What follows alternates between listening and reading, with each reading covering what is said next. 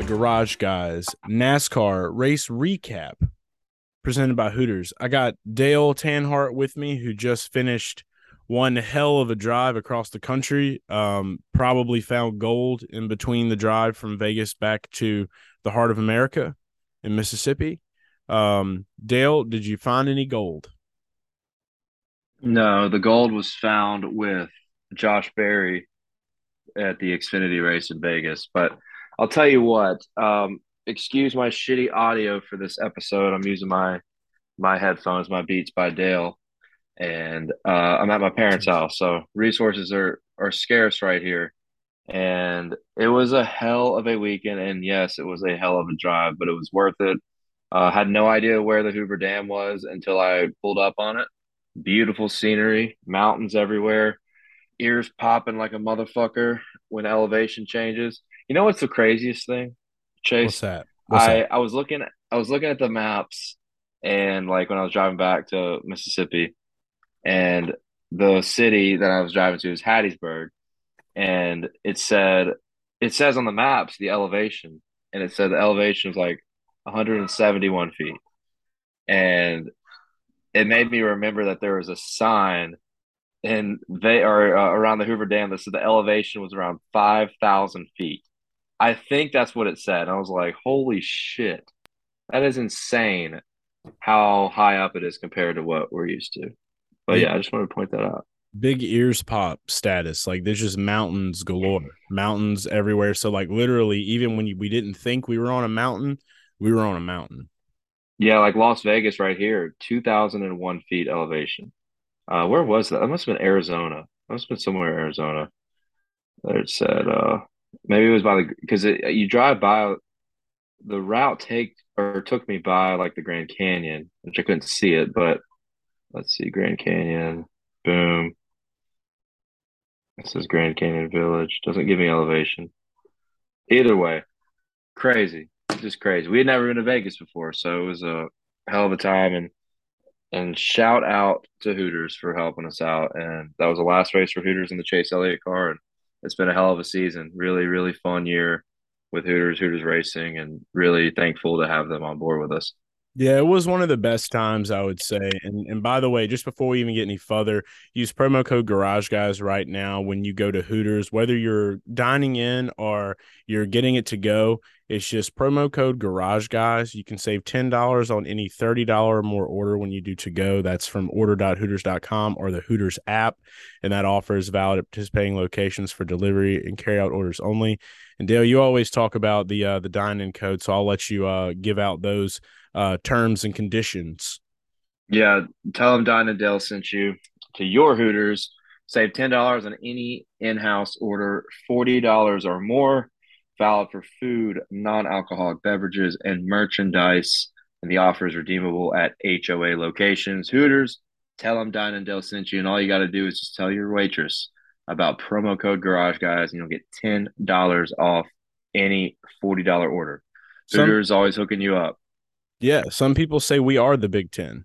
Um, it's not even a football conference anymore, or, or, a college conference. It's just us. We are the Big Ten, garage guys. Um, I do have a mouthful about Vegas. I have a lot to say about Vegas, about what I thought about Vegas. We're there for two days. I basically slept the the whole day that I got there the first time.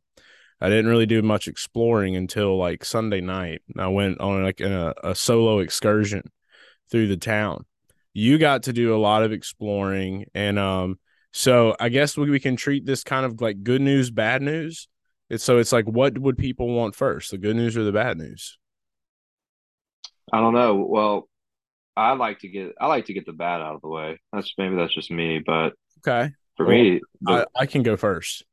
Okay go for it.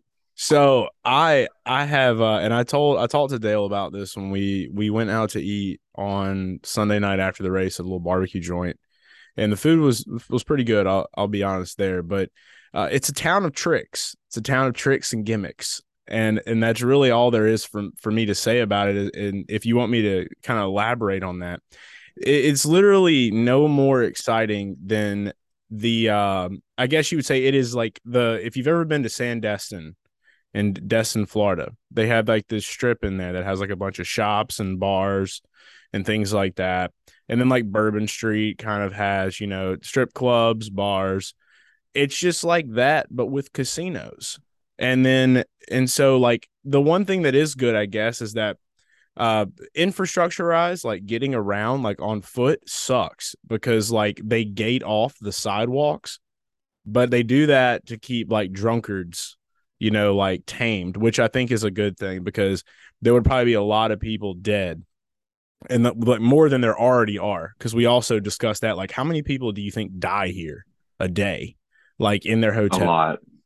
Gotta be right? Like we we probably stayed in a room that someone died in. It doesn't matter how nice the hotel is like people be dying. Like that is a town right there that will will put the worst on you. It will put the work on you too. Because like when you when i got to the airport when i got off of the airplane i was just staring face to face with fucking slot machines instantly. Like in the waiting areas of the airport there are just slot machines and I was just like, Jesus Christ, like they don't give you a second to breathe. Like when you get off that plane, oh, it's it's game time. Then you get there, it kind of smells like uh like like SeaWorld, like Orlando, like somewhere like in Orlando that's kind of old, but like it's still popping. Like it has like that 80s like pool chlorine smell to it. That's like all of Vegas. The one thing that I will say was good was the fact that I got to smoke weed legally on the street. So that was cool. I went and checked out Planet 13, which is a dispensary there. And I can talk about this legally on the show uh, because I was in Nevada, a legal state for cannabis. And uh, it was one of the most incredible places I've ever visited in my life. Also, found out that Mike Tyson has his own brand of uh, cannabis products, which was pretty cool. Uh, so Mike Tyson, the Toad, the Toad story he told on the the Joe Rogan Experience about how he did like uh like lick the back of a toe. I think it was like psilocybin or ayahuasca, something like that. It can't be either, but I don't know what it is. But basically, tripped balls. He basically like named a strand of weed off that experience. So was probably one of the coolest places that I visited while I was there. Was not a casino or a uh you know any any other gimmick or trick place. But i just i think i'm just going to stick to sports betting. The sports books are cool. Like i, I could definitely see myself chilling and, and smoking a cigar in, in the sports book of these casinos. But like when it comes to the floor the tables and the slot machines like it just doesn't really do it for me. It doesn't really get my dick hard you know? So, yeah the casinos are kind of repetitive i guess. Um I, I i'm surprised that you you didn't like it as much. I I get if you're not wanting to be a degenerate gambler and play table games, that takes a little bit of appeal away. But I definitely was mesmerized by the entire city. I thought it was awesome, and um, really the underrated part, like you you go to Vegas, you think about all the gambling and, and betting and all the legal I guess they call it escorts, but it's like selling fucking prostitution to everybody on the street. It's hilarious. I can't believe that it's even legal, but it is out there. Um, the cool part is all the music, all the artists and bands that are there playing shows like every single weekend. Yeah. And like there's a sign like Wiz Khalifa was playing one night, Usher was playing one night. Uh, we I went and saw Katy Perry with a couple guys, buddy Matt Wishart. So I, I love that part of it. That's that's like if you're not there to gamble, like there's always something to do where you can go see a show. And uh, that fucking guy, that's his Wayne. His, his Wayne, yes, his plastic surgery fucked up face is everywhere. And I'm like, who the fuck is this guy? But it's some like I don't even know what show it is. Is it Wayne fucking magic? Is his Wayne name Newton? Wayne Newton is his name, and I remember my grandmother talking about him years ago uh, because this guy is literally like 50 fucking years old or, or, like way older than 50. Like he's been there since the 1950s, is what I meant to say. But yeah, his plastic surgery bill has to be higher than, than Michael Jackson's, like guaranteed, dude. Like this man looks like if he sneezes, his face is going to fall off. Like, any- okay, he's a, he's a singer. Okay, he's a singer. He's a mm-hmm. singer. I just looked it up. Yeah. Um, and no Spotify is, page for him though. He's all uh, yeah. He he was born in 1942, so he's 80. Okay, he's right at 80. Mm-hmm. Yeah, no, he, he was everywhere. You see like the Penn and Teller signs. Like, I don't give a fuck about those guys. I don't give a, like, who gives a shit. But apparently they're all Vegas legends. But no, I loved it, and I I lost a good bit of change at the casinos, which is, I mean, that's I like to go play blackjack and roulette, and uh, I get up and then I don't stop. Gambler's greed, you know. Mm-hmm. Uh, thank goodness for Josh Berry and Tyler Reddick and, and Brian Robinson for the Washington Commanders too, because we hit a the, the big number eight parlay that was given out exclusively on Dale Center. Crazy eight, a big one. It was like plus forty eight hundred. Uh, Berry top five, Reddick to win the pole, and Brian Robinson anytime touchdown. So I'm proud of that. And we hyped, I hyped up Josh Berry all week uh, when he was priced at ten to one, and then the books brought him down to 18 to 1. And then I saw in Caesars Sportsbook had him at 22 to 1. And then he went out there and won, had a huge weekend because of him and Tyler Reddick, even losing with Cup, guys finishing second and third. But yeah, no, I mean, it was it was Vegas, man. I um just walking around, I see why everybody has like their bachelor parties there. Like that's if I go back again, like that's what I want to do. Either that or I want to have like my fantasy football draft there Uh, it's it's a cool fucking place if you have a lot of people with you. That's for sure.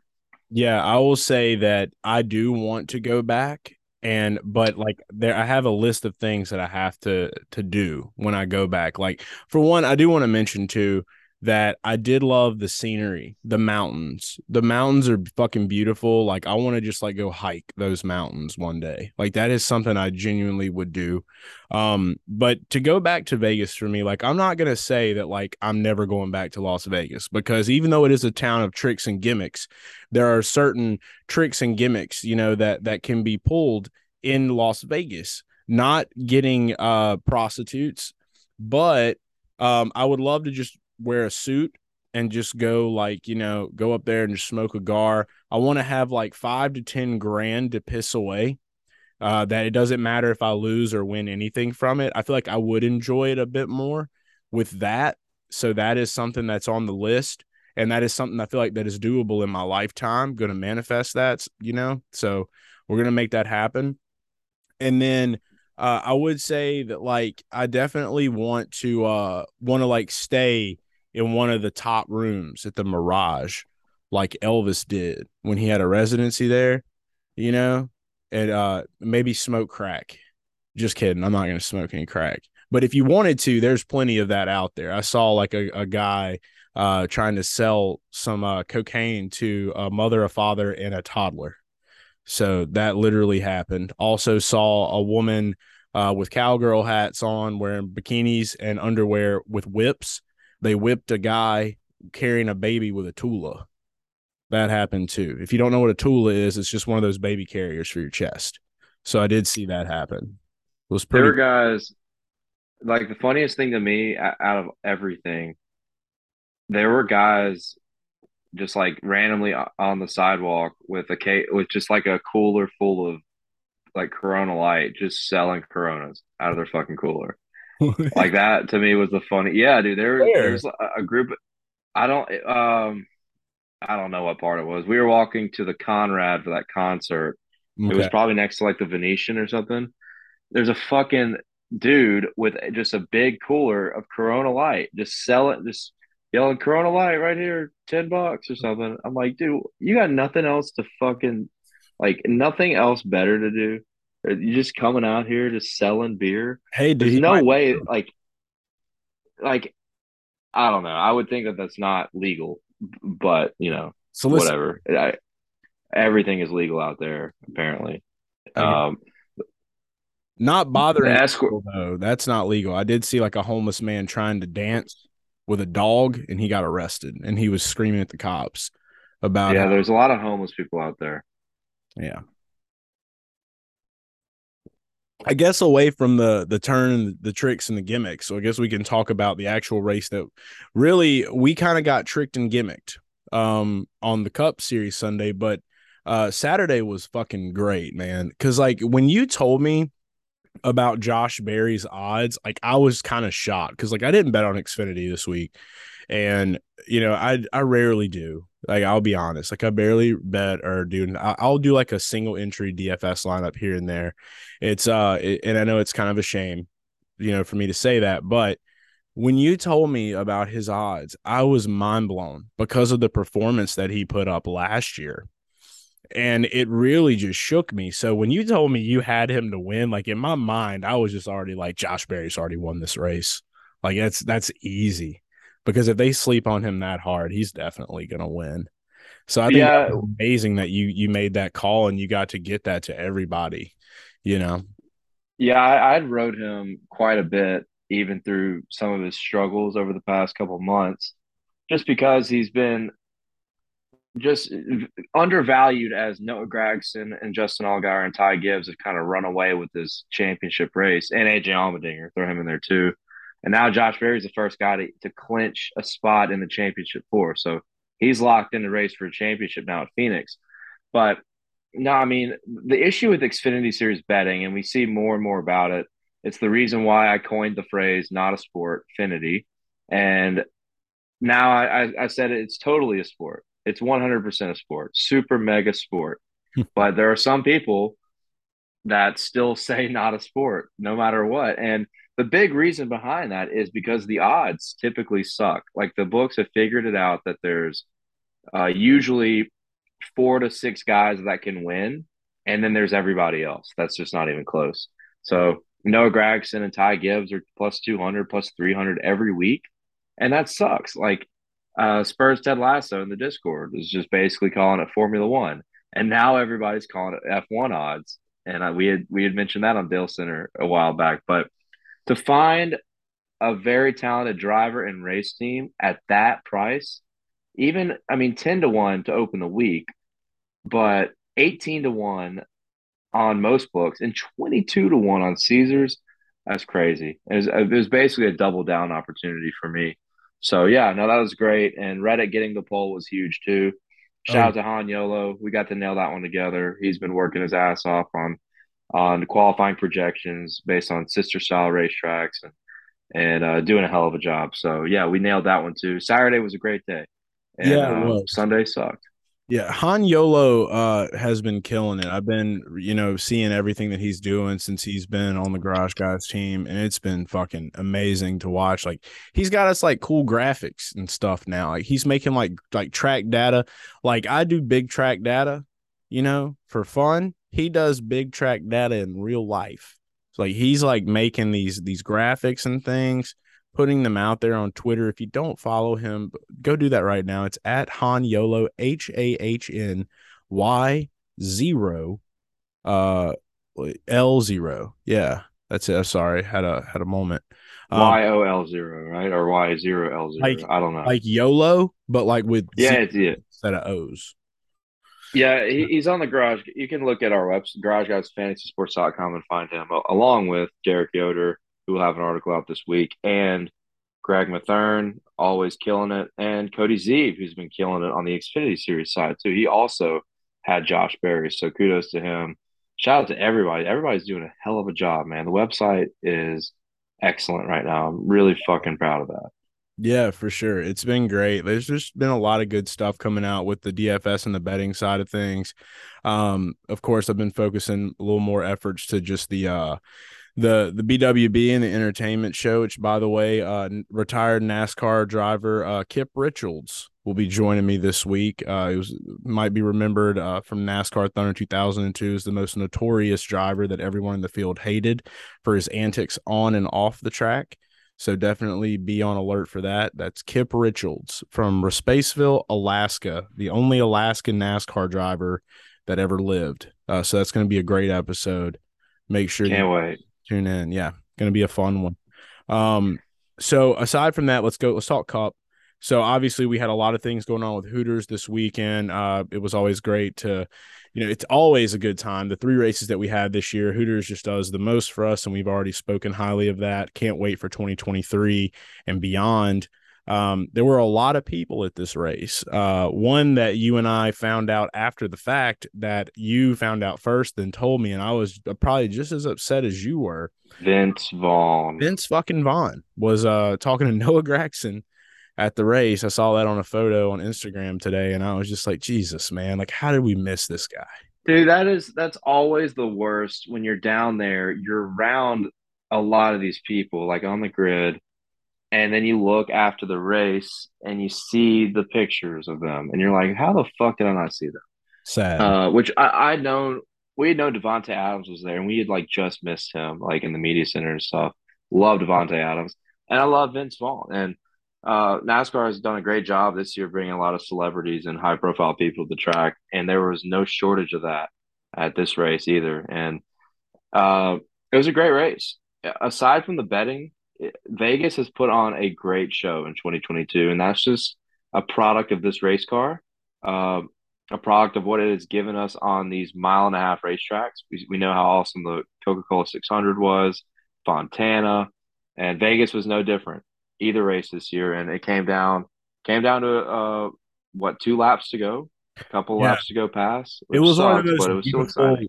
Yeah, one of the most beautiful losses that I can say that I ever got to witness firsthand um, we, you and I were both on Chastain. We were both on Truex, which in, for a moment, Truex was up there, dude. It was kind of yeah, dude. He, he was, he was, but he was typical Truex. Just mm. loves to lose. You know I love I mean? how you tagged him. I saw your post on Instagram. I love how you tagged him as like the turd on the dude. Yeah, very picture. that Katy Perry show was like really was pretty similar to like an acid trip, and yeah, she had like this you got to just check out my Instagram at Dale Tanhardt. But she had like this one scene where there was like a toilet and a a massive shit turd was like talking to her, and I like tagged. Uh, I had like a picture of it from the show, and I tagged the turd as Martin Truex Jr. because he deserves it as always. You know. yeah. Uh, oh, and I don't. I also had Kyle Busch again, and he he finished third. So I, I had second and third, which bummer. But what? How crazy was that? Fucking Kyle, he goes from like like spinning himself out, and you're thinking, oh, typical Kyle in 2022, and then he just comes up and just finishes that race. Like he's done that two weeks in a row now. Like he finished, uh, what? Where did he finish at the Roval? He was like up in the top five, wasn't he? I think so. Yeah, I think he finished third. I think he finished third, third or fourth. But at the end of the day, and we're gonna wait for the big storyline to at the end of this. And we're sure. I, I, got a lot I want to say about the Bubba Kyle Larson thing. By the way, because I'm sure people have been listening, like, all right, come on, where the fuck is it? But the, the, deal with Kyle Busch, Joey Logano, just great, great uh, strategy calls. I, I think they had pitted with 20 to go. Like they had already lost all their track position, had fresher tires, and just just ran through the field. Just ran through the field really quickly and and uh, credit to Paul Wolfe and, and Ben Beshore for those amazing calls to get them up at the front at the end of the race when Joey had Joey Joey and Ryan Blaney brought the two fastest cars in Kansas. And Blaney obviously had his bad luck and crashed out.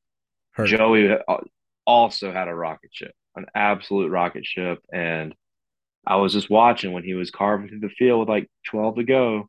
I was getting nervous, getting nervous, and I was sitting there like, fuck, Chase Briscoe, please, you, you've done so many good things for me this year.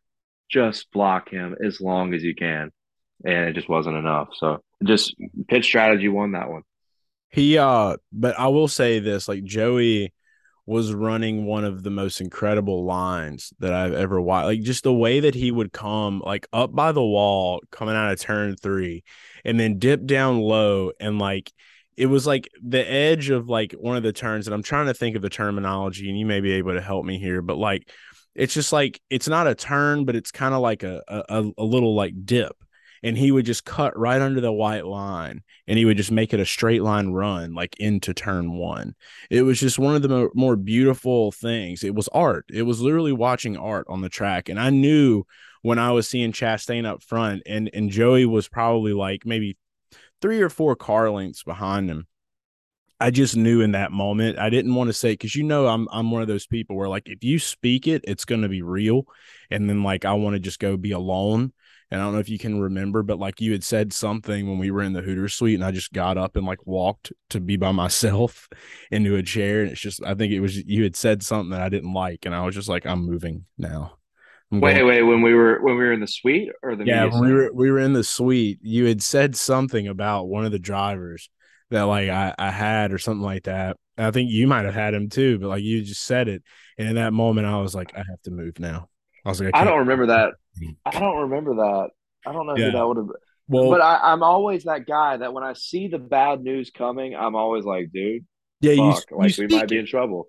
In yeah. the back of my head, I'm because like, it's gonna happen every time, dude. Yeah. Like, because it's it's it's a situation like it's the eye test thing. It's like I've seen this story play out a million times, right? Like over the last 20 years of my life, 25 years watching NASCAR. Like um, I could see it. And, and many times I've tried not to speak it. Like it's hard. Uh, after after Bristol Dirt, okay, Bristol Dirt was the big one because we had Reddick and I, I didn't have Kyle Busch. And with when we were getting ready to restart, Chase Briscoe was in like seventh place with only a few laps to go. And I remember telling you, I was like, man, the 14, I'm telling you, I'm worried about him.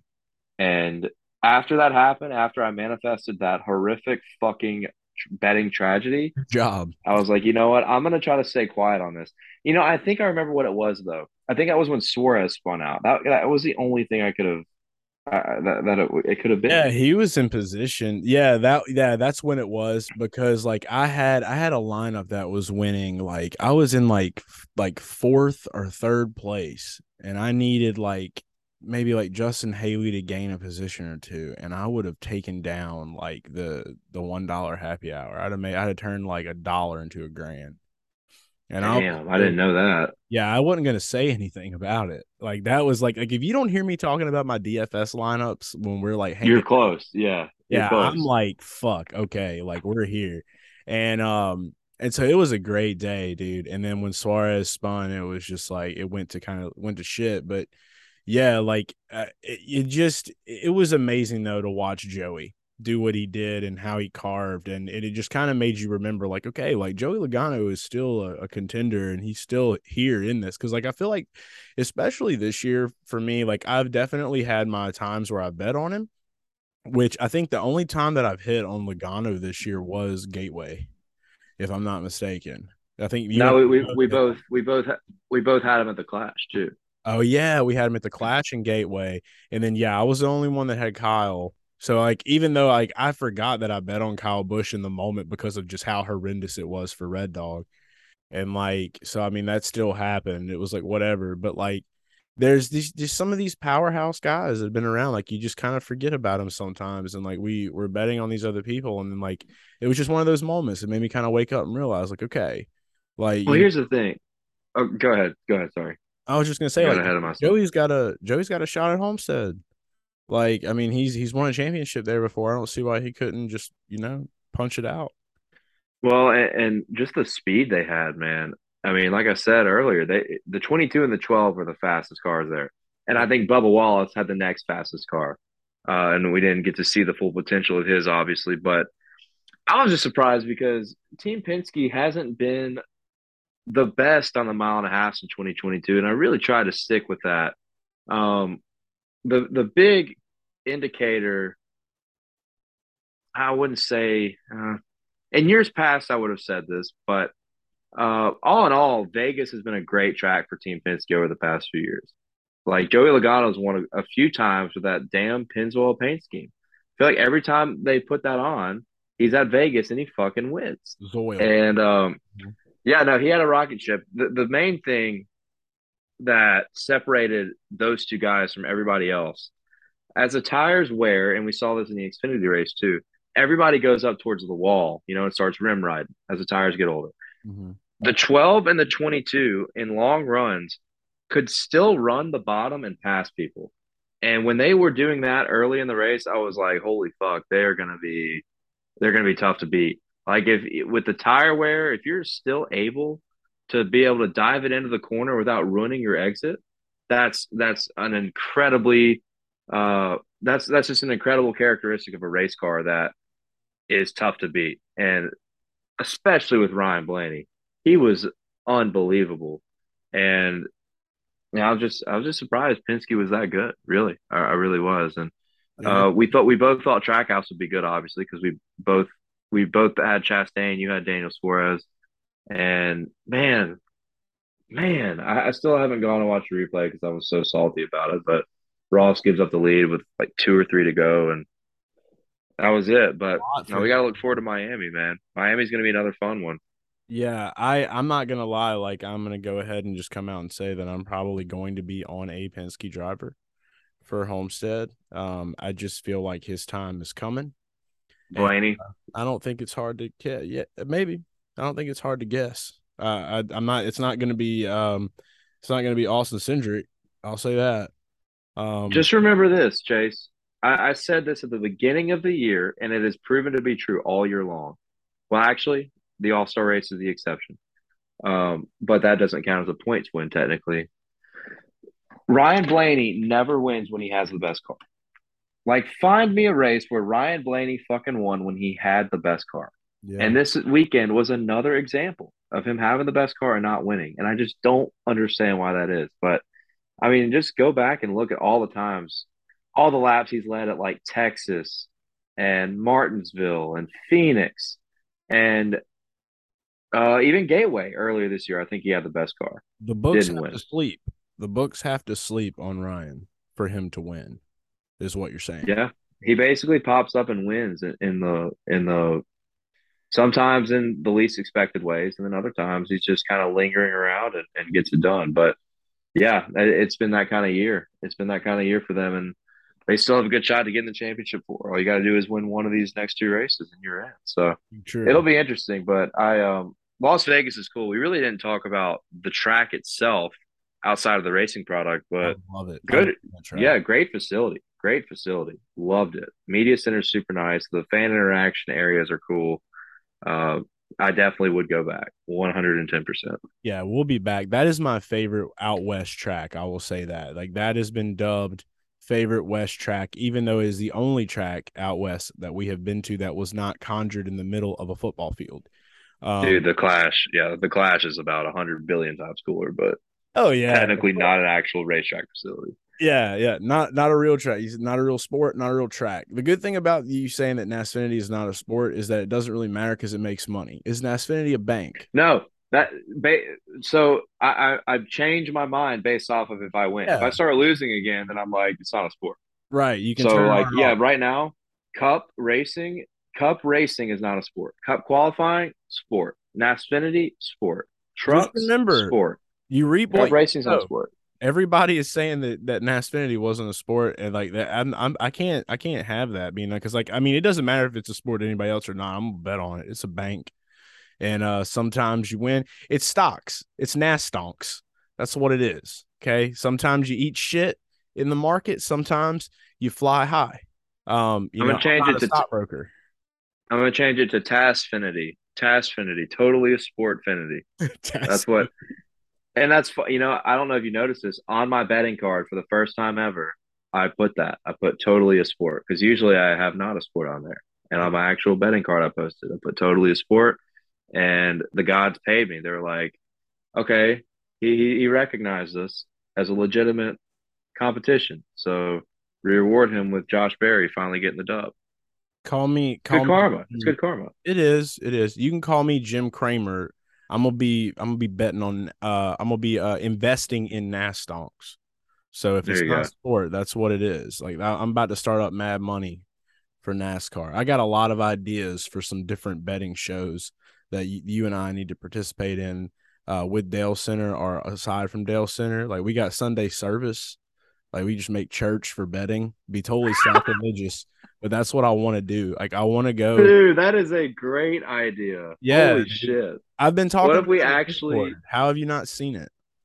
Dude, I, I I'm not gonna lie. I've been pretty displaced or disconnected from the Discord recently. It's just so much. It's, good. it's gotten so big, man. Like busy, and I, every time I get on there in the NASCAR chat, it all chats have a bunch of messages, but the NASCAR chat has.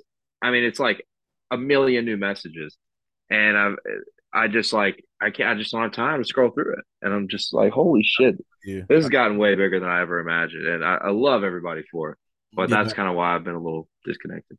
Well, just to, to back up on it, I know everybody's like, Bubba Kyle, like, we're gonna get there, but you have to hear about this if you hadn't heard about it because I don't think I've talked to you about it in person. So essentially, like what we're gonna do is like it'd be like Righteous Gemstones, kind of, which is a great show. Danny McBride, Shout out to the man. Um, but yeah, I was in the Halloween store the other day and they had like a Pope outfit and everything. I was like, you know, we could totally go like get like some altar boys that have some tips, you know, for what's happening, or we could just go full out like, you know, Southern Baptist slash Pentecostal style, just be yelling, yelling about it, like raising up picks, you know, from the from the dead, like giving them the yeah, like the, the tongue talking from Borat. Oh yeah, for dude. NASCAR picks. Thousand yes. percent, bro. Yeah. Oh so my this god, is something that needs to come. This is something that needs to happen in uh in 2023. So I'm gonna get my uh my suit ready, and uh me and you gonna get to work, and uh that that's I love cool. that idea.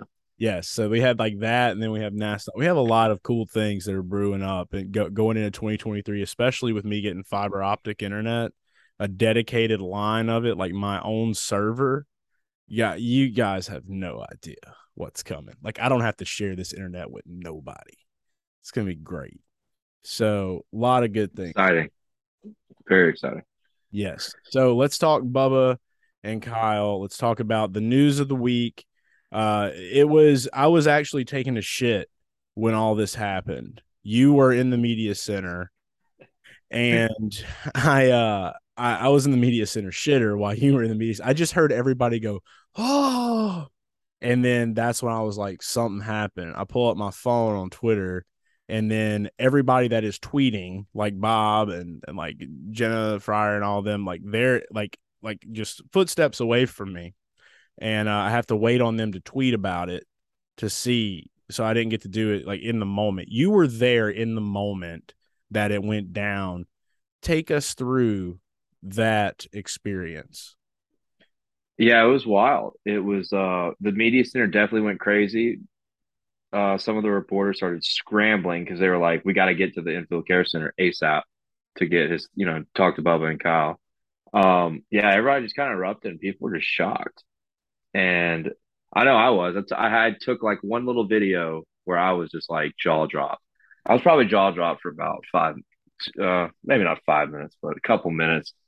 Pretty wild scene and I just got to say, man, it's just it's oh, so there's a lot of varying opinions about it. Is it is it good for the sport? Is it bad for the sport? Like the shoving and everything. I don't give a fuck about the shoving. I want to start out with that. Um, I think if you are upset about Bubba shoving Kyle, either A, you're really, really soft, B, you're a Kyle Larson diehard fan, or C, all the above um, because NASCAR has, I mean, we we've had situations like this happen throughout the entire history of the sport with guys shoving each other and and getting into it physically. It happens. It happens pretty, and now more so often than ever. Uh, with Ty Gibbs and Sam Mayer, I mean, Denny Hamlin's been in quite a few scuffles, and uh, especially with this playoff format, it's it's certainly changed the the peak of of drama. So I don't care about the shoving thing at all, and I don't think it, it should have bared any consequences when it comes to a penalty. And NASCAR even said, like, nope, what happened after doesn't have anything to do with it. NASCAR has shown us, at least over the past decade and a half, they really don't care about the pushing and shoving. If Ty Gibbs can punch someone else in the face seven or eight times and not get suspended, NASCAR has set the tone that they are cool with it. So that's the first things first. And I see on Twitter a lot of people that are just going after Bubba, and of course, it's Bubba Wallace. Like people go out of the way to go after him because because he's black. Uh, should be honest. Yeah, yeah. Partially that, and partially just because of the of all the the, the Black Lives Matter stuff and everything that happened uh, with you know the the bullshit news thing. Everybody wants to just constantly bring that back up, and it's it's ridiculous. But um, and he, he's just the sum of that is he's always he's always subject to cri- to criticism, no matter what he does, and you just cannot be that person that loved when Kevin Harvick did shit like this all the time in the mid 2000s. Kevin Harvick was a menace, dude, an absolute menace in uh, post race incidents back in the day, and we loved it. Uh, uh, Jeff Gordon's Jeff Gordon's had his his share of it with Rusty Wallace in the late '90s, early 2000s. especially with Brad Keselowski in 2014, Matt Kenseth in 2006. You can't be that guy that loved it when they did it, but now you hate it when Bubba does it because you're saying everything's okay until Bubba Wallace does it. And if you're one of those people, you're a fucking idiot, straight up. Hypocrite. So, yeah, you're a hypocrite. You're an absolute hypocrite. Uh, and, and beside all that, or considering all that, whatever, the the on track incident was terrible and and is and 100% warrants a suspension. I think NASCAR made the right call. I just wish we could be more consistent because there's been other past incidents and a couple in 2022 where somebody right hooked a driver into the wall and they they weren't penalized hardly anything. So NASCAR made the right call here. This just needs to be the standard and I want to get your thoughts before I, have got some more thoughts on this, but uh, I'll go on and on and on without letting you get a word. So yeah, that's yeah. what my opening thoughts on the situation. Well, me and you don't veer too far away from it. I mean, my main takeaway was obviously, for one, when I was tweeting about what happened, it was like you know I was on the shitter and I was trying to figure out like, okay, what what just went down. Once I read everything, the one thing I will say is that with the shoving and stuff, I like that. I always like a good fight. You know, like that's really one of the more exciting things. Like when I watch hockey, like I enjoy watching some hockey, but you know, I'm really just kind of waiting on that fight. And so the fact that like, you know, NASCAR being like hockey, they allow that to happen. That's just something that we really had in the Winston era, obviously. So of course I tweet out, you know, let's be real though, Bubba bringing Winston back and I tweeted that, and a lot of people liked it. And then I started kind of like getting the tweets about like, yeah, but like because of what he did. And then when I check out the on the you know what happened on the track, I mean it's just he he went into a fit of rage, and it was not a smart thing for him to do in the car. And I mean everybody on Twitter, like I tweeted about it today, about how it was just like you know they issued the suspension. What are your thoughts on it? And there's a lot of people that are saying like, you know, it, well he shouldn't have done that because these cars aren't that safe. Well, let's be real. These cars are a lot safer than they used to be. However, we have had some issues with some safety components as far as the people, you know, the drivers getting concussions. So I get that much. There's always going to be a level of danger when it comes to this sport, and it's because of the high speed driving, and the drivers understand that, know that risk. However, purposely trying to do something uh, just out of anger. And maybe, you know, you can try to defend what Bubba did or not defend what Bubba did. The fact of the matter is, is they go through strenuous safety training. They understand the do's and the don'ts. We were getting aggravated at Ty Gibbs for like shoving people on pit road a couple of weeks ago. And that, that should have been a suspension, I think. But yeah, it and it wasn't. But like you've got a guy now, whether I mean, whether it was on a straightaway or in a turn, he intentionally wrecked another driver. And in the top level of of the sport, I feel like any time that anyone has ever intentionally wrecked someone, they usually will get like what black flagged or you know and, and there wasn't really any justifying that that was not intentional so that was an intentional wreck and he deserves to get a suspension for that because I'm pretty sure that's a part of the rules that you can't just go out there and intentionally wreck somebody. So, yeah, that that is correct. That is actually in the the rule book. But not only that, uh, I want to I want to add this. Not only did he do that, and and you'll never really hear me taking up for this guy much, but that also that that incident had an implication on a fellow Toyota racing driver that is in the playoffs, and that's Chris Bell and Chris Bell's day was pretty much shot because of that, and I guess kind of getting caught up around that or whatever had happened from it. But his day went to shit because of that too. So not only do you have a Toyota driver that is driving a car for owner points, uh, wreck you know wreck out of it when he had one of the fastest cars in the field, but he also took out another contender for the Toyota camp in the playoffs. It definitely deserved what he got. Now people are gonna gonna debate all day long about what well, the suspension wasn't enough or this and that and da da. He got a suspension. He's not getting to do his job for an entire day. That's like you fucking up at work and they send you home and you miss out on money. He might not miss out on money, but he loves to race. And when you take that away from him, and and it's gonna make him realize, like, okay, I can't be doing this. I got to get a hold of my shit And, you know, whatever happens between him and Kyle, whatever said, I feel like there was some tension there just from past interviews and things that I've seen because of like all the shit that Kyle had went through a couple years ago and for him saying what he said on the live stream. So you're going to have that race war type deal going on with these two. Las Vegas Motor Speedway is already marketing it to get people ready for the next race because that's what sells. And I think Claire B. Lang had tweeted that out and it's the truth. People are going to use that to market shit. But then there's also suspensions. There's just a lot of ifs and ands and buts and whatnot. But at the end of the day, I think what needed to be done was done. And that's really all I have to say about it. I don't think the race thing actually has anything to do with it. I'm not inside Bubba Wallace's head. I don't I don't have like I don't know for sure, but I I don't think so. I think he was just really fucking pissed because Okay, no no no no, no. Like I don't he, want you to get this mixed up. I wasn't saying that it is him because of the race thing. That's why that was done. I was saying people are making it that way. Oh, they're going to use that tension. Yeah, yeah, yeah. Okay. Oh, okay. Yeah, I did mishear you. I did mishear you. Sorry. Um, no, you're good. You're good. So I think Bubba was was the reaction, the re, the retaliation was he was just he thought he was raced poorly, and he he was. Kyle Larson messed up, no question about it. Um, but it never warrants a retaliation in that manner. And I have so many thoughts on this. I know Christopher Bell was collected, and that that's a big deal for the playoffs. I don't think that necessarily should have implications on the penalty. Um, I think the penalty needs to be black or white, and in this case, uh, the severity of the crash should not dictate the severity of the penalty.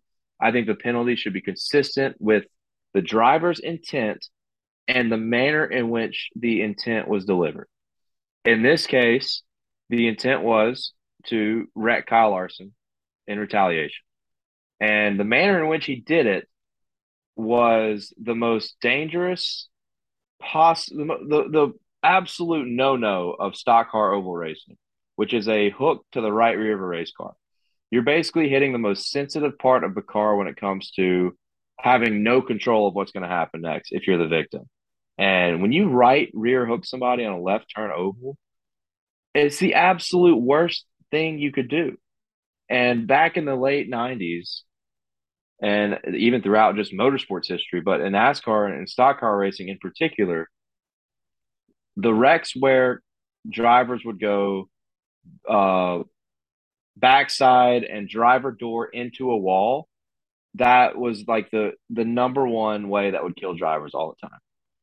And you just cannot do that. You just cannot do that in stock car racing. And Carson Hocevar did it earlier this year. I don't even know if he got penalized for it.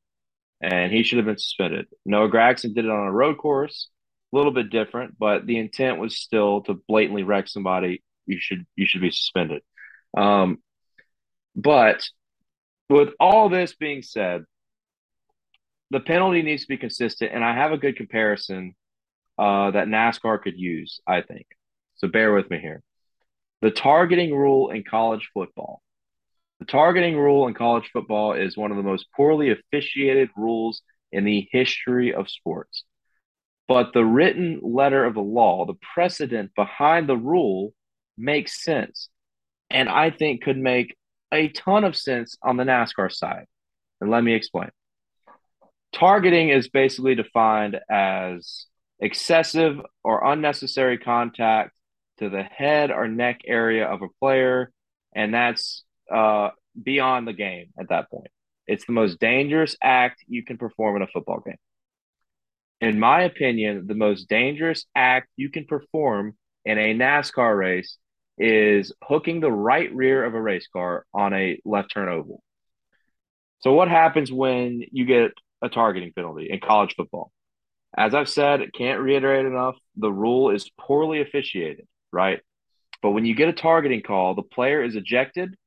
And if he's ejected in the second half of a game, he has to miss the first half of the next game. He's ejected the first half of the, of the game, he misses the rest of the game. You essentially miss a full game of football when you get a targeting penalty. I think the same should be said with NASCAR.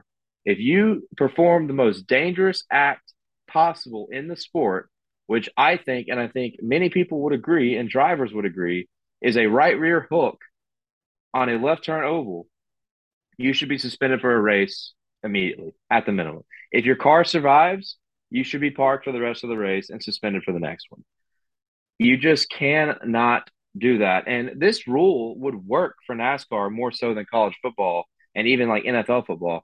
The reason why it's so poorly officiated in their sports is because you're leaving a judgment call to a to a referee who's got to make it in like fucking five seconds, right? And you always don't have all the correct angles. So with NASCAR, you you the penalty was released two days after it happened, and you don't have to make the call immediately. They can watch replays for 5, 10, 20, 30 minutes and then park them. So I think as shitty as that rule is officiated in college football, that is something that I think could be black and white in NASCAR and can set a tone that will prevent this from happening in the future. Because to add another layer on this, if you're going to take points and money away from drivers, that's not going to do shit. Because in NASCAR's 2022 playoff format, points matter less than ever in the history of the sport. And that's because you can win a race and eliminate points mattering because wins mean more. Wins automatically advance you. You can win races to make points not matter. And I mean, these guys, these guys make good money. I, I think is a good assumption. So the money, a fifty thousand dollar fine, isn't going to teach anybody anything either, in my opinion. So you want to set the tone when these guys intentionally wreck people like this in the most dangerous fashion, the most dangerous manner possible. You got to suspend them. You have to suspend these guys when you're performing the most dangerous act possible in stock car racing. That's my whole take on this. I think all when you look at the past, look at incidents in the past. Uh, Kyle Busch, 2011 with Ron Hornaday, should have been suspended, and he was. Uh, Carl Edwards, I think in 2008 or 2009, blatantly wrecked Brad Keselowski coming to the line, right rear hooked him into the wall, and he had a vicious crash. Did not get suspended. 2012, Jeff Gordon did it to Clint Bowyer at Phoenix. Did not get suspended. Matt Kenseth in 2015 with Joey Logano wasn't a right rear hook, but it was a fucking blatant, dirty crash. Just full throttle, didn't lift into a corner in Martinsville. He did get suspended. 2022, Gragson, Hocevar don't get suspended. This rule is so fucking inconsistent, and we have an opportunity now to make it consistent. Think about the targeting thing. I think it makes perfect sense. Um, and there, there's a way we can make this black and white, in, in, in my opinion. And I think these all, every single one I just said, all of them warrant suspensions when you perform a dangerous act on the racetrack, like we saw on Sunday. I I agree with what you're saying. One thing that I do have to ask though is what do you do in the situations like pack racing at some super speedways? Like let's say you got a guy that is uh, lined up, stacked up, or whatever, and he's trying to go in and he's just doing his thing, and he gets bumped from the back, and maybe he's like turning out in that in that area, and then he ends up turning someone like that in that area. Is that considered intentional? Or... No, that's that's always that's always visibly. You can usually visibly tell that that's incidental. Uh, right. Uh, one instance I can think of 2009 Daytona 500. Dale Jr. did it to Brian. Brian Vickers made kind of an aggressive block on him, mm-hmm. and Dale Jr. just came up and he hooked him on the left rear, but it caused a, a, a pretty bad crash. So that means um, there would have to be some kind of predetermining factor as to what would make it intentional. Like somebody would have had to do something. Well, no, the, the, for that the, driver to do it the I'm intentional part. I'm just saying that I feel like that there's a no, no, there wouldn't have to be there. No, no, no. It's the the intentional part wouldn't have to be something written like like finding out if it's an intentional. You can tell if like that's my thing. There's not a gray area when you clearly turn and right hook somebody on purpose. Yeah. I think. Or if like you just wreck somebody in general, like like you just do something that there's no way that it's like it's not started by like just general racing. Like they go out of their way to wreck right. someone, regardless of what area it's in on the car. And I feel like I feel like that's where you could get kind of touchy with a specific area of the car. Like if they just go out of their way to just hit somebody and like it's very noticeable, then that should be where that penalty is issued, regardless of what area of the car it's on. the the issue is it's not as dangerous to spin somebody to the inside because you have all that you have grassy area like the intent still is there right mm-hmm. um, but it's inexcusable to wreck somebody in the way that Bubba Wallace wrecked Larson because that's potentially life threatening. Yeah, that's fully it. Like, and as I said, I don't think like I don't think that the severity of the crash should impact the severity of the penalty. To me, it should be just about the driver's intent and yeah. the manner in which he carried it out. Right. So, like Carson Hocevar did it at IRP earlier this year, which is a short track, not as dangerous as Vegas he should still be suspended, just like Bubba Wallace was. Right. You know, I think that needs to be that is how we'll create consistency on the rule if we look at it that way instead of being like, well, it was a way more vicious crash because we were on a faster racetrack. You know. Um, but regarding super speedway racing, super speedway racing, you got to think that these guys know not to just do that. I mean that, that that you're talking about the the fastest speeds in stock car racing, uh, Daytona, and Talladega, and most of the it's just a product of bump drafting, right? Like bump drafting creates those kind of wrecks where you can accidentally hook someone on the right rear. I think those are pretty obvious when those mistakes happen. But you know, I, I think um, I just think there ne- there needs to be a rule against uh, wrecking somebody in the most dangerous fashion which is right rear hooking somebody because on a left turn oval, that could be a fucking death sentence. There needs to be a rule against that in particular. Well, I think because we've seen it three times this year, man. That's a lot. 2023, man. I mean, it, they, they've got to. I, I just think that in general, like if if you are somewhere outside of the normal like lines of what qualifies you just doing your normal competition, and you make a maneuver that is unrequired in competition, to just like hit somebody and spear them, like that's that's what kicks you out. Like I feel like that's that's already in place. You know, I feel like that's that's already a thing where you'll get black flagged and whatnot. Now we didn't have the opportunity, but who's to say? Like, let's say that Bubba did that and his car didn't suffer any damage, but Kyle's did, and he kept going. Park him. Yeah, park I feel him. like he would be black flagged. Not just a black flag, like parked. Like you get called to the hauler and you got to pull yeah. it in. Like you can, I mean, I don't know what NASCAR would have done. I mean, I, I think your your two options there: you black flag and you hold them on pit road for five laps, or you park them. And for me, I, I would park them. Mm. And we've seen drivers get parked for for things like that before. But yeah, no, it's just it's it's a tough situation, and I there's got to be a precedent. A situation be, at all. I think well, that it, it's it simple is because... as you tried to take another driver out of this race because of your anger and your emotions, and you fucking wrecked. And I mean, yeah, like fucking Karma was fast because he got taken out. And I have nothing against either of these two drivers. I'm just saying that what Bubba did, he didn't leave his emotions at the door, is what happened. And he did, he wasn't fully composed when he made that. He should definitely, even if he would have stayed on the track, he should have had to pack it up and go the fuck home. And any driver well, here, would have done that should have had done the same. I wasn't. This goes deeper than just what with what Bubba and Larson did. I'm talking about NASCAR's lack of consistency with these similar situations. A guy, our guy, uh, Seth Eggert, I think that's how you say his last name, but he's uh, what is it? It's Seth Egert.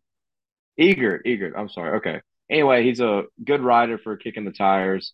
Him and another guy um, I'm loading up Twitter right now. Jay at Jay Schuler, name's Justin.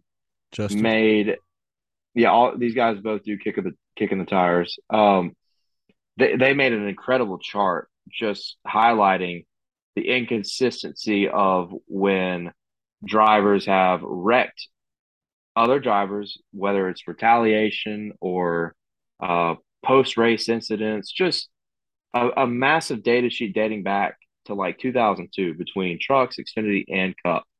And it's remarkable to see NASCAR's lack of consistency with similar situations. And my big problem with all this is the right rear hook, right?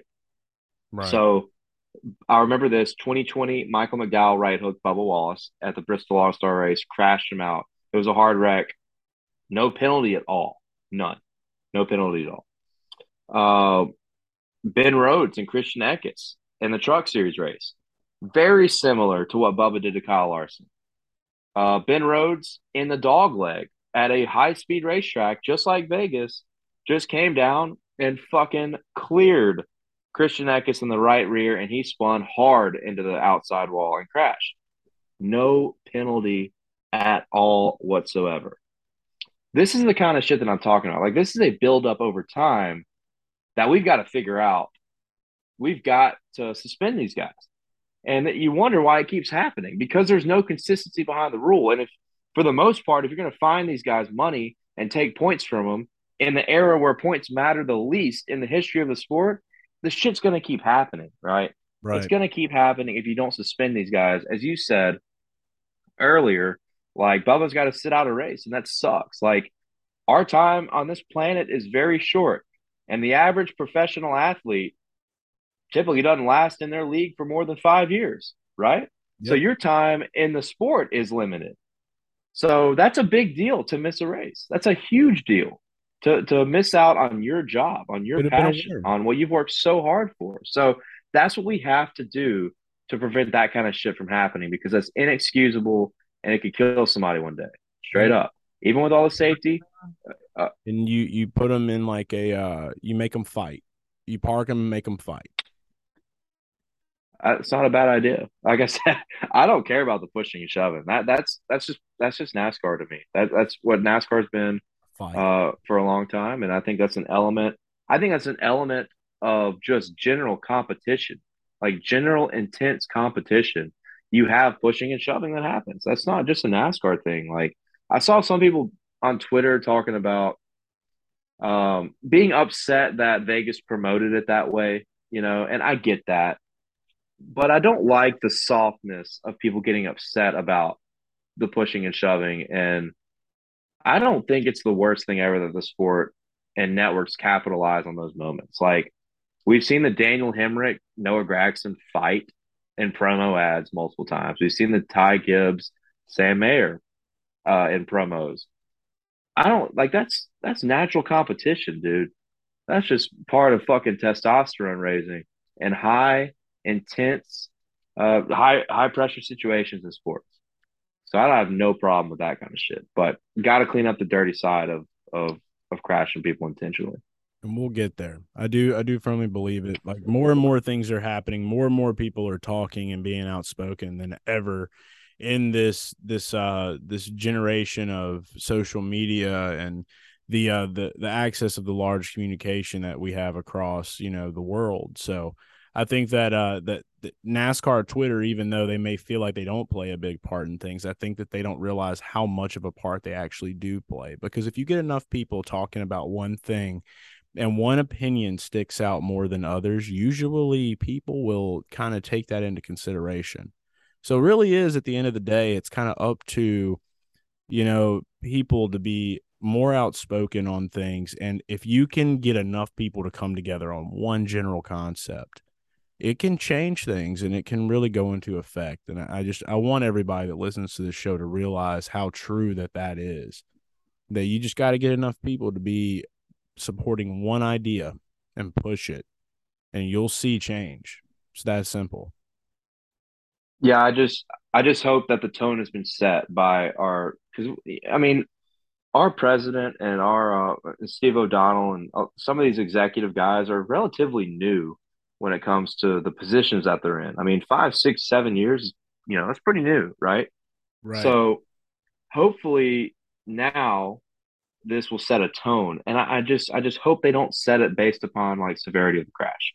Just needs to be about driver intent. And as I look at this chart more in depth, you know, a final note on this, every single one of these where somebody right rear hooked somebody, I remember every single one of these incidents and all of them, all of them, to me, were clearly intentional. Actually, I don't remember 2015, Brennan Poole and JJ Yeley, but every single other one of this list.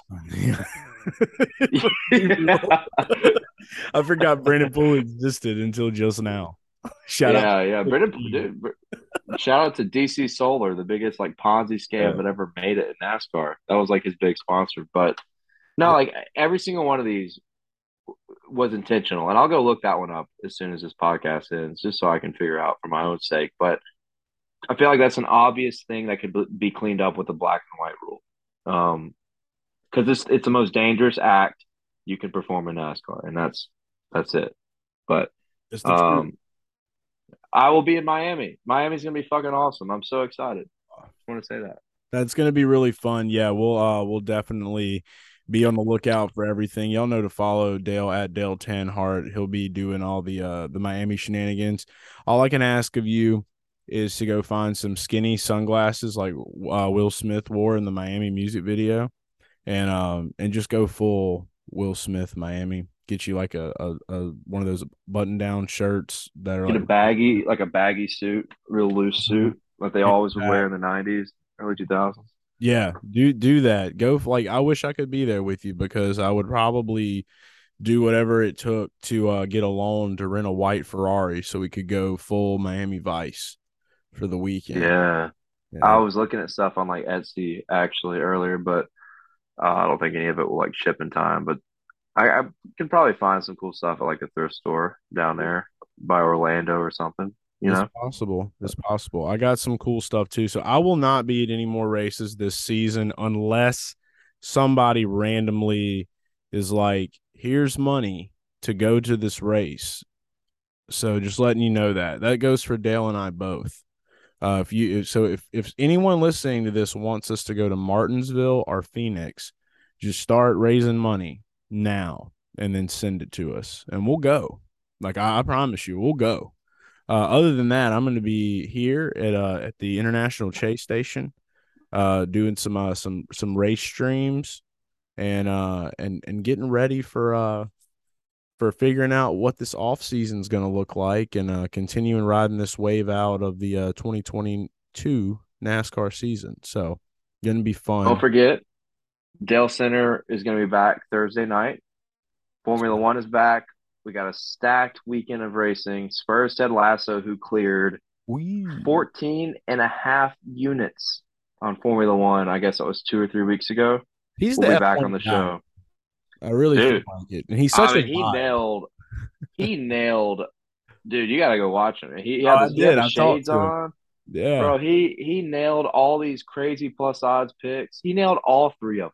I've got he, I think he cleared 14 units. So he'll be back on Thursday night. We got trucks, Xfinity, and Cup. I cannot fucking wait.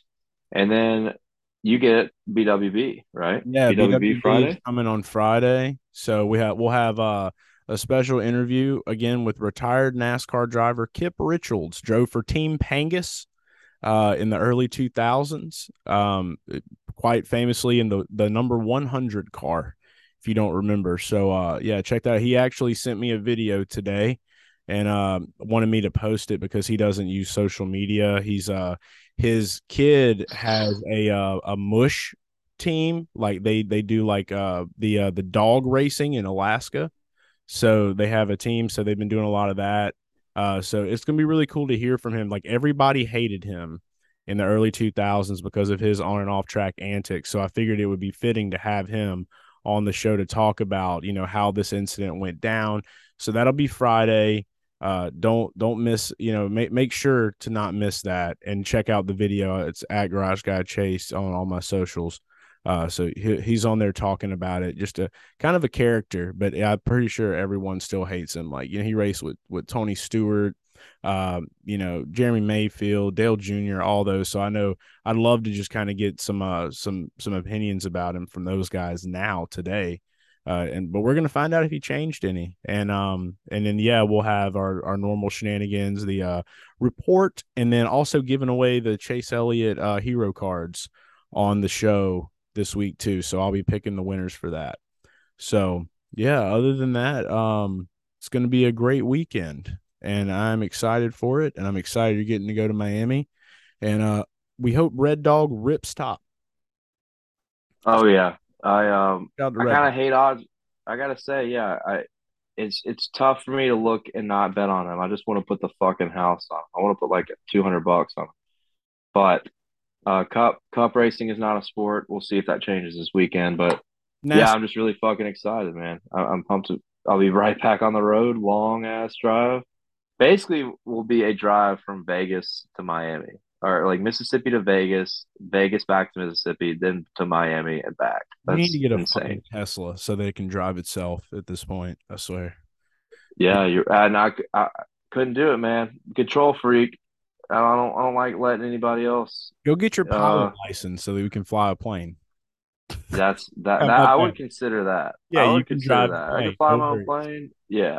let me drive the plane. Yeah, yeah, we'll be All right, we're gonna get But- somebody get Dale uh, Microsoft Flight Simulator so that we can start making content with that. That would be great. That yes, yes, that's happening. I that Can that actually teach you how to fly? Like, yes, that's up? what everybody has to learn on. I I have I have a buddies of mine Really? pilots. Yeah, I've got a friend of mine that's a pilot here at the uh, the Bogalusa Airport, and he can Sometimes I like. Sometimes I like watching a PFT Commenter, uh, from Barstool play the simulator. It's pretty fucking hilarious. I don't know if you've seen those, but he has some pretty funny videos. Yeah, he's actually he's uh, my buddy that fly. He actually has a him and his dad have a private plane and they fly, and that's what he was telling me is that he got the majority of his training from Microsoft Flight Simulator. That's amazing. Yep, and took, Love his, that. took his exams and shit. Did did his thing. Maybe one day. Maybe one day. We shall see. But But yeah. This I love. Hooters. I just want to say, for the eight thousandth time, I love Hooters so much. Thank, thank you, everybody at Hooters who's made it, made the three races that have been uh, Bristol, Gateway, and uh, Las Vegas a blast. I appreciate the Hooters family so much, and as you said, can't wait, can't wait for the future. Mwah, mwah, mwah. Hooters. Mwah, love you. Mwah. All right, Garage fam, listen to this. Mwah, mwah, love you. That's it. Dale's going to Miami. I will be in the digital space at the International Chase Station. And you know to hit us up in the Discord that is free. Follow us on all social media at Dale Tanhardt, at Garage Guy Chase, at Garage Guys FS, and tell us whatever the fuck you want to. This has been a show. Talk to you later. Goodbye.